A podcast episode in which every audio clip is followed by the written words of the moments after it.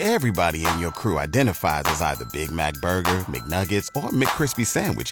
But you're the filet fish Sandwich all day. That crispy fish, that savory tartar sauce, that melty cheese, that pillowy bun. Yeah, you get it. Every time. And if you love the filet of fish, right now you can catch two of the classics you love for just $6. Limited time only. Price and participation may vary. Cannot be combined with any other offer. Single item at regular price. Ba da ba ba ba. And Major League Table Tennis is picking up steam in its first year of existence, and our new hometown team, the Portland Paddlers, are right in the thick of it. We caught up with the voice of international table tennis, Adam Bobrow, this weekend during the first ever stop in the Rose City at the Portland Expo. You know, the United States, we love our ping pong. We all grow up with either a table in our basement or an uncle or a friend, so we've played and we enjoy it.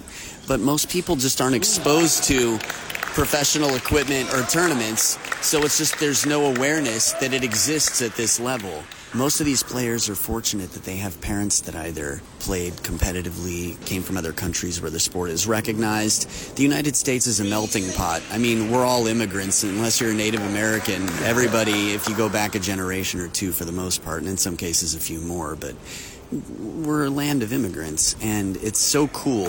Like the nba you see players from all around the world. We've got more than 20 countries represented here and a lot of homegrown talent as well that is going to develop because these strong players are coming in from overseas to compete and this gives players of this caliber something to do beyond the olympics so the olympics coming up in paris that's is that the pinnacle for ping pong for yeah. table tennis?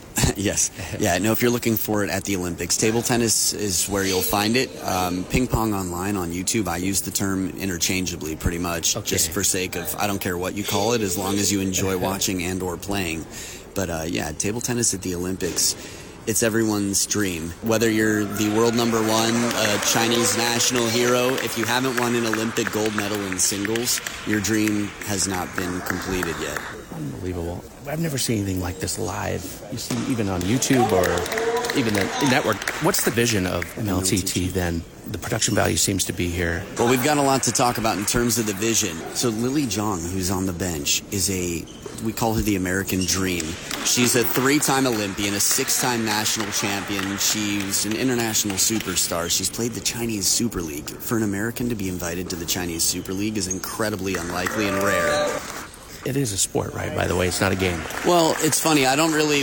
This discussion, to me, it is without a doubt. It's been an Olympic sport since 1988, but I don't need to get into the semantics of it. I mean, if someone thinks you don't have to be athletic to play at a high level, okay, that's your opinion. Good luck that's with that. well, it's okay. And at the same time, are there advantages? Yeah, you're, you're going to find some people. I'm not going to pretend that everybody here looks like a sprinter.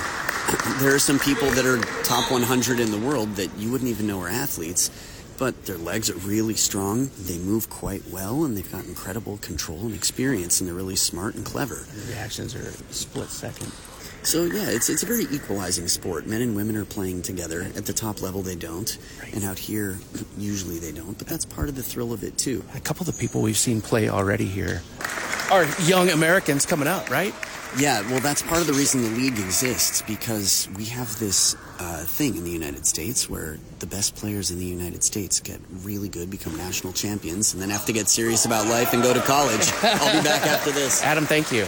That's Adam Bobrow with the brand new Professional Ping Pong League in America, the MLTT.